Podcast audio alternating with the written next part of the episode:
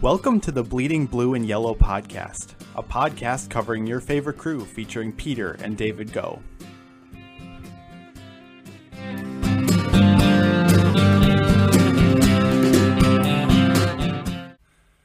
Hello, everyone. Welcome to today's episode of the Bleeding Blue and Yellow podcast. I'm your co host, Peter Go, alongside our co host, David Go, here today.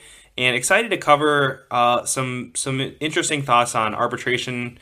Um, you know, the, the non tender deadline coming up here, December 2nd uh, at 7 p.m. Actually, if you're, if you're wondering, it's at 7, but December 2nd uh, being the date of uh, deadline.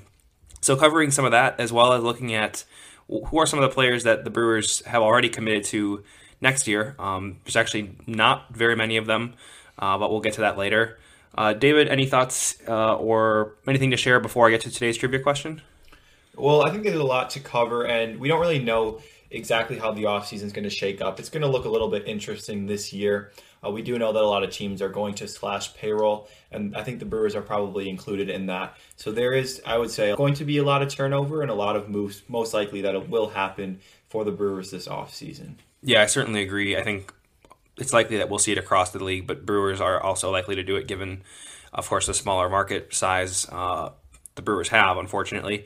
It's also going to be interesting to see, you know, as teams cut players, if there are some potential steals out there too. I could even see the Brewers keeping a lower payroll than expected in hopes of maybe trying to find a steal out there because maybe you can find a guy at a better discount this year, I guess, than uh, another year with teams in general looking to slash payrolls. But certainly we'll see what Stearns and uh, newly assigned general manager Matt Arnold will be up to this offseason. And before we get into that more, uh, today's trivia question uh, sent in from a listener, uh, Andrew. You can always feel free to go on Twitter at Brewers Podcast, share a trivia question that we can share on the podcast, see if we can stump David on it. But today's trivia question, again, brought to you by Andrew here who was the NL starting pitcher for the 2002 All Star game hosted at Miller Park? So be thinking about that one. Who was the NL All Star game starter in the 2002 All Star game hosted at our very own Miller Park? Uh, if, if you remember, Miller Park was where the what it used to be called, where the Brewers played. All right, so like I said, moving on towards the non-tender deadline, which is coming up December 2nd. Uh, some interesting and really a lot of a lot of players uh, eligible for this. But really, before we get into that, David, can you just explain for those that aren't familiar with this process, what the process is uh, for the Brewers, and then we can get into the players that are eligible for this. Mm-hmm. It's a, a, little bit of a, an interesting and kind of complex process. So it involves players who have been in the major leagues for between three and six years, uh, and so they're no longer making close to the major league minimum, but they also haven't been exposed to free agency yet, um, or at least the traditional form of free agency uh, that you kind of earn the right to after playing a certain number of years. So these are guys who they are locked up with their teams if they do want to keep them, uh, but they do have some say in how much money they make. So if a team tenders a contract uh, to an arbitration eligible player, that means that uh, that the team would like to keep them, and then after that they negotiate on a contract. Um, and if they aren't able to come to an agreement in negotiations, they each present a figure before an arbitrator, and the arbitrator decides uh, which which figure is uh, the more proper amount for the player to earn that upcoming year. So we have seen the Brewers take a few guys to arbitration lately. Chase Anderson is uh, is the most notable one that I can think of recently. Even Josh Hader actually last year too. Um, so we we do see that it's, becoming more common. Uh, but uh, non-tender deadline indicates that teams must decide whether or not they will tender a contract to the player. We, we likely will see the Brewers cut loose a couple guys on the fringes in reality this week, just since that's kind of how the business goes and that's kind of how arbitration works. Yeah, before we get into some of those potential players the Brewers may choose to let go, there are a couple more notable names. You mentioned the Brewers going to arbitration last year with Josh Hader. Uh, Hader is in this uh, similar spot again. Uh, like you said, given that he's been in the league for between three and six years. Uh, Josh Hader is eligible, Corey Knebel, uh, even shortstop Orlando Arcia. What are your thoughts on um, potential players that you that you you know obviously Josh Hader, but that you know the Brewers are for sure going to tender a contract and will ultimately keep, and who are some of the players that maybe you think the Brewers will decide to part ways with? The only two that I would say in full confidence the Brewers will keep are Josh Hader and Brandon Woodruff. I'd be very surprised if they non-tendered both Omar Narvaez and Manny Pina. I I could easily see them keeping both. I think that that's actually the most likely scenario, but I also could see them uh, cutting loose one of them. Uh, and it'll be interesting kind of to see uh, what they decide to do with, with that situation. They do have Nottingham, who I think is a capable backup at this point. Omar Narvaez, of course, was horrible last year, uh, but it was a shortened season, and beyond being shortened, it was uh, very, very strange.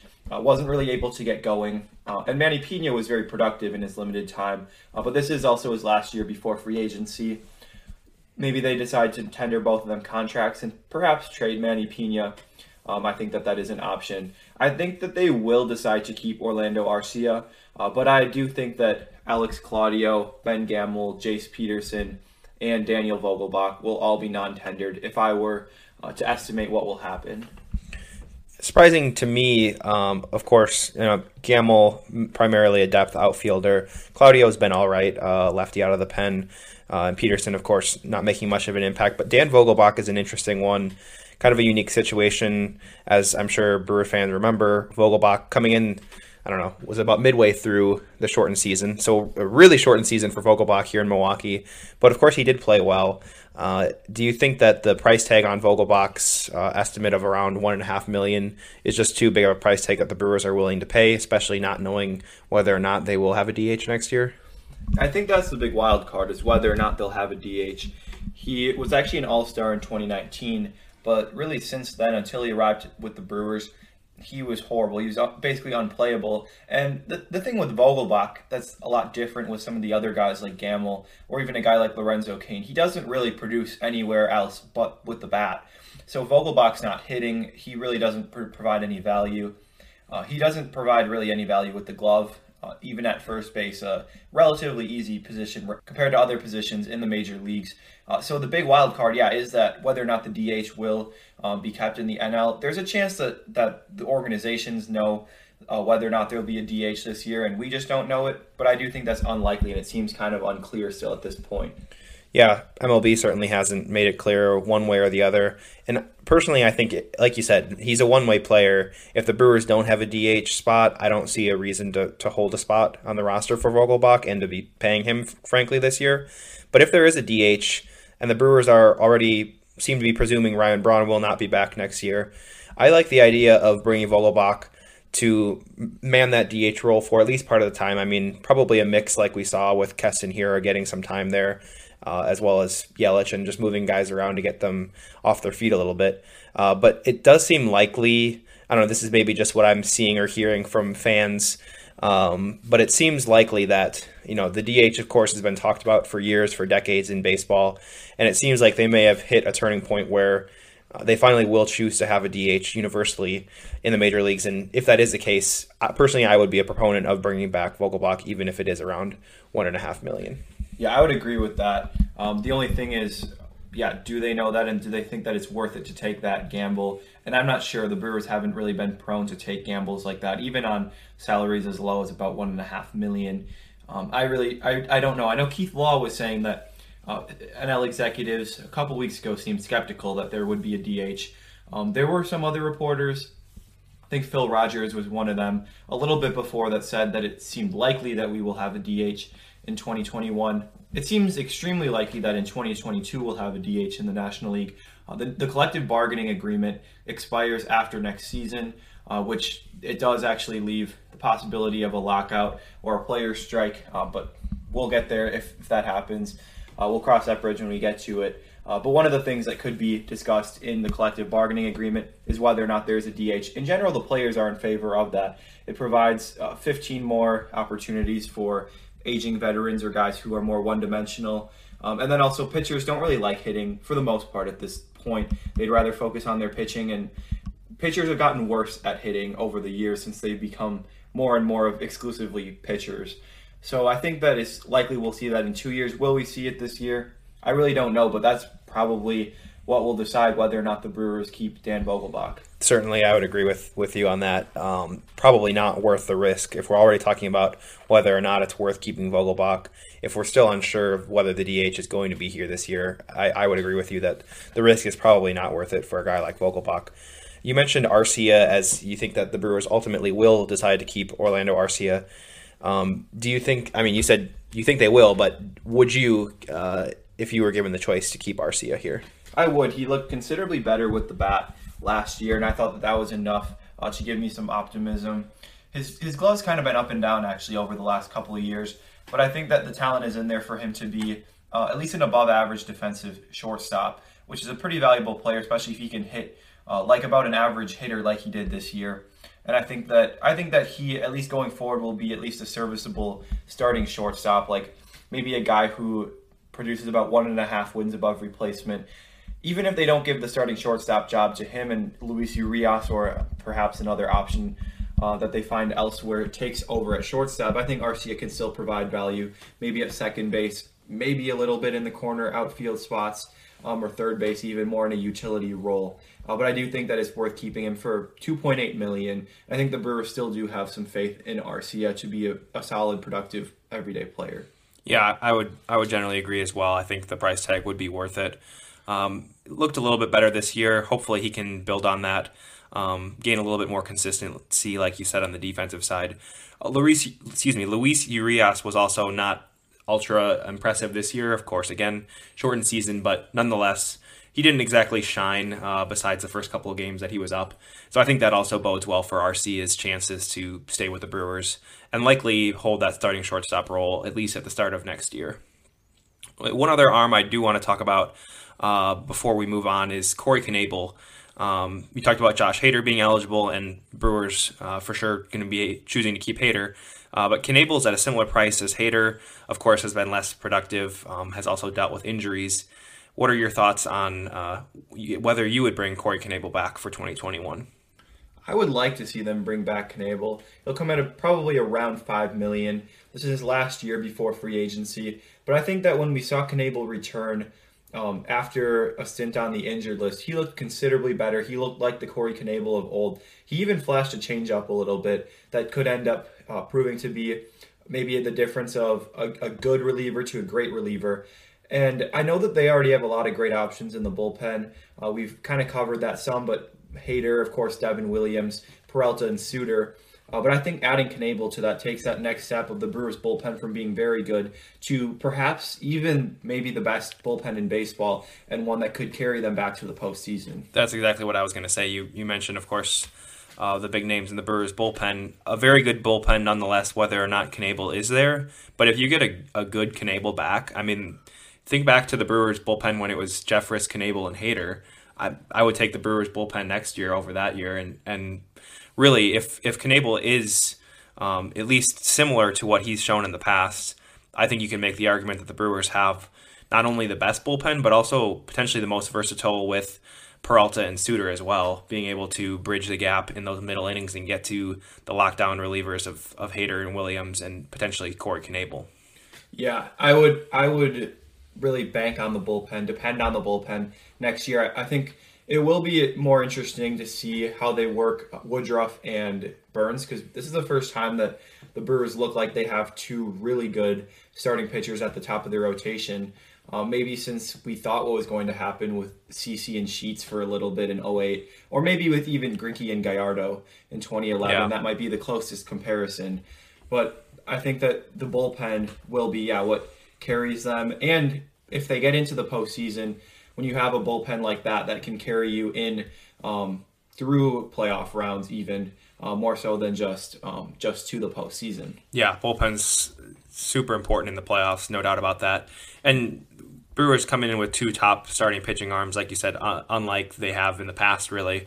Um, but it's also the bullpen's also also very important with guys like Lindblom, uh, potentially Eric Lauer in the rotation.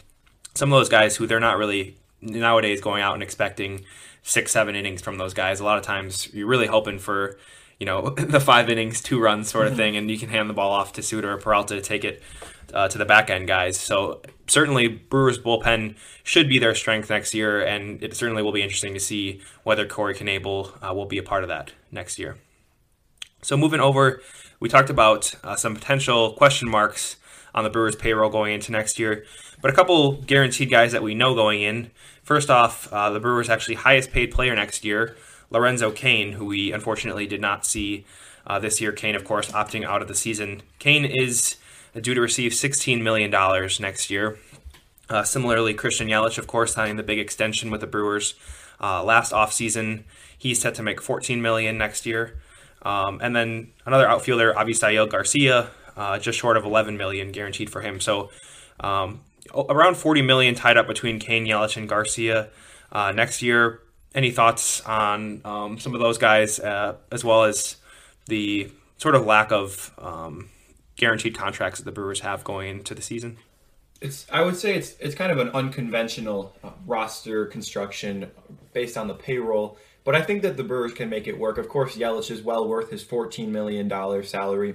I think that Cain is worth a $16 million salary, even on a cash strapped Brewers team. Cain's the anchor of the defense, uh, should be leading off again this year. And I think I think that he's he was a big, big component that they were missing last year. Yeah, I'm excited to see Cain back again in the Brewers uniform. Uh, definitely felt like I missed him this year, and I agree. 16 million for Cain. Um, I think I think that is still well worth it. Uh, both sides of the ball, like you mentioned, and excited to see Cain back next year. Uh, and Avisail Garcia, uh, due to make around 11 million. Garcia had an okay year this year. Um, unfortunately, having to primarily man center field with Cain gone. Uh, do you see Garcia as somebody who is worth his contract next year? I think for most teams he would be. I actually don't think he's worth his contract with the Brewers. But I, I don't think that there's necessarily reason to believe that it's like such a waste or like it'll considerably hamper down the Brewers. Uh, it's only 11 million, and he is still about an average player. Kind of just a, a, a boring player. And when you look at the fact that he is a third highest player on their roster, I think that that also kind of puts things in perspective uh, with how the Brewers are right now, with their payroll and with the money that they do have. Yeah, we hear David Stearns, of course, talk about the young, controllable talent that we kind of joke about. Uh, one of his uh, favorite phrases that he has. Uh, but certainly, that's what we're seeing across uh, the the roster, really, with a lot of those younger guys. They're not so much in the stage where they're really young, but some of those fifth and sixth years guys like uh, Josh Hader, Corey Knebel, even Arcia again eligible for arbitration.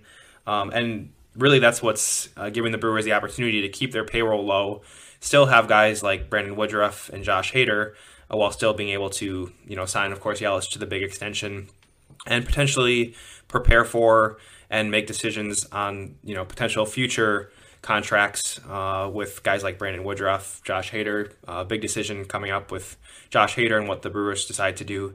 Uh, but nonetheless, three three top three paid players going into next year uh, all outfielders, and then really just three other players uh, with guaranteed contracts next year. Uh, Josh Lindblom, Brent Suter, and Freddie Peralta. I'm assuming you're going to go with yes on all of them being worth it, given that Lindblom is uh, three million, Suter one and a half, and Peralta 1.23. I think there's a lot of value in that. Yeah, I would I would certainly say that they're all well worth it. Peralta and Suter, big uh, big factors in the bullpen. We were talking about the bullpen uh, just moments ago, and I think Lindblom is is really better uh, than how he pitched this year, and he is, I would say, a solid mid to back rotation starter uh, for the Brewers this year. Uh, and so I think uh, that the three million is well worth it. They have him locked up again for the following year. Freddie Peralta is locked up long term also, and so I think it's it's kind of interesting to see. Yeah, they're they only have six contracts that are guaranteed at this point. Three of them low cost pitchers, and three of them relatively high priced outfielders. Yeah, it is an interesting roster construction. With the Brewers having locked up Christian Yelich and Freddie Peralta most recently, who do you see as the Brewers' next potential extension uh, that they offer, be it Josh Hader, Brandon Woodruff, Corbin Burnes, or someone else? I think that Woodruff is the most likely. I, I would hope to see it be him or Burnes.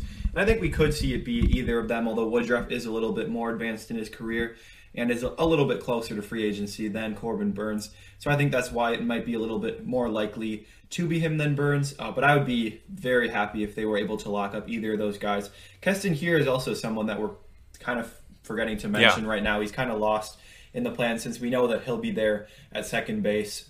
But we also don't really know exactly what kind of Keston Hiura we are going to see. They could lock him up, although I don't know if this is the off season to do it. Uh, there are kind of a lot of question marks around him right now. I feel pretty confident he'll bounce back some, but what kind of player will they be getting?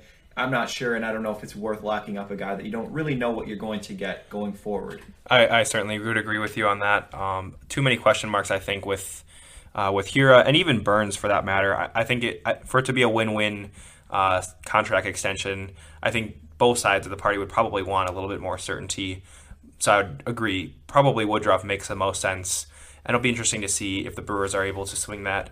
Um, not necessarily this offseason, but before, of course, they lose control of Woodruff.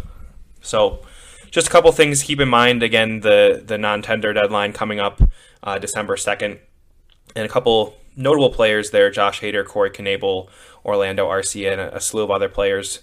And then, like we said, Brewers only with six guaranteed contracts going into next year: Cain Yelich and Garcia in the outfield. Uh, and then three arms: Lindblom, Suter, and Peralta. So before we head out today, David, uh, why don't you cover today's random player of the day? Today's random player of the day, Jim Henderson, a name that probably most of you remember from his short stint with the Brewers just about six, seven years ago. He did debut in 2012 at the age of 29, toiled around in the minor leagues for a while. He was actually originally a draft pick of the Montreal Expos in 03 out of Tennessee Wesleyan College in Tennessee. Uh, not a big uh, name there, not a big college powerhouse, Tennessee Wesleyan College. Uh, but Henderson did have a couple solid years with the Brewers. 3.52 ERA in 30 innings in 2012, 1.95 FIP to go along with that. Uh, really did a good job of limiting the home runs, had a high strikeout rate, and was good in 2013 again when he was the Brewers' closer. 28 saves in 60 innings, 2.7 ERA. Um, I think that's around the time the Brewers started charging ten dollars for him at Brewers on Deck. That's unfortunate. yeah, he he was one of those guys where uh, ten dollars and then nobody would really go to him. Right. I always felt bad. I know. I always felt bad for those players because it was like the Brewers would try to. I don't. Know some of the, like the was no, not Logan Schafer. I'm trying to remember who some of those those Brandon ten. Kintzler. Yeah, yeah, right. Yeah, uh, I think Schafer was ten dollars. He might have been. I, I don't know. So. Um, we always felt bad for them because there yeah. was like no one there, and if they were free, everybody would be going up to him. But a- anyways, yeah. Um, Henderson though had a couple solid years, and then one more year with the Brewers in 2014. Did pitch 44 games actually in 2016 with the Mets, and that was the most recent time that he pitched in the major leagues. He ended up retiring a couple of years later in 2018, actually after pitching in the winter leagues a little bit, um, and then he's now a Brewers minor league pitching coach. He Right now is slated to be the pitching coach of the Timber Rattlers. He was in 2020, uh, but of course that got scrapped. Uh, so we'll see how they realign. Timber Rattlers actually will probably be a high A team this year. We are going to learn a lot more about the relocation of minor league franchises in the next week. Uh, so we'll be able to tell a little bit more of what Jim Henderson's role may be with the Brewers. I know that is the most pressing question this offseason. uh, but kind of cool to see a guy back in the organization like Jim Henderson. Yeah, big big Jim. He did have he did have a good really year or two for the Brewers. He was a lockdown closer during that. Uh, you said that was was that 2013 or 2014? 2013. Yeah, 2013. I mean, he was really solid back there uh, in the bullpen. Um, pretty dependable guy. It is interesting to see how fast relievers can fall off, though. I mean, Henderson, like you said, good in 2012, very solid closer in 2013, and then before you know it, a poor 2014 out of uh, the majors in 2015 and really just kind of fell off the map after that. Uh, but Jim Henderson, today's random player of the game. And before we sign off today, again, if you remember our trivia question, who was the NL starting pitcher for the 2002 All Star game hosted at Miller Park? So, David, who's your guess? This one seems like I should know it, but I really don't. And I'm going to go with Jason Schmidt. It's going to be incorrect on that one. Was it Roy Oswalt? No. my other guess. D backs uh, Curt Schilling. Oh, really? Getting the ball for the uh, the NL All Stars, facing off against uh, Derek Lowe from the Red Sox. Uh, kind of an interesting matchup, of course. That game, as everybody remembers, uh, finished at a seven-seven tie. Also, another notable moment in that All Star game, of course, Torii Hunter robbing Barry Bonds of that home run. Kind of a, I don't know if I go as far as say iconic, but kind of a, just a cool, uh, cool highlight or a remembrance from that All Star game. Um, but nonetheless, 2002 All Star game starter, Curt Schilling. Uh, we got David on that one today. Uh, maybe you got that one. And again, uh, go tweet at Brewers Podcast. Um, let us know what our next trivia question should be or a good random player of the day. We always uh, love to cover uh, random Brewers players of the day, as you know. So that's all we have today. Again, covering the uh, non-tender deadline coming up and looking into who the Brewers have locked up and what the roster really will look like next year. Uh, thanks for listening, and go Brewers. Thank you for listening to this episode of the Bleeding Blue and Yellow podcast. We'd appreciate if you subscribe, rate, and review our podcast. Make sure to check out our blog at bleedingblueandyellow.wordpress.com and connect with us on Instagram and Twitter at Brewers Podcast.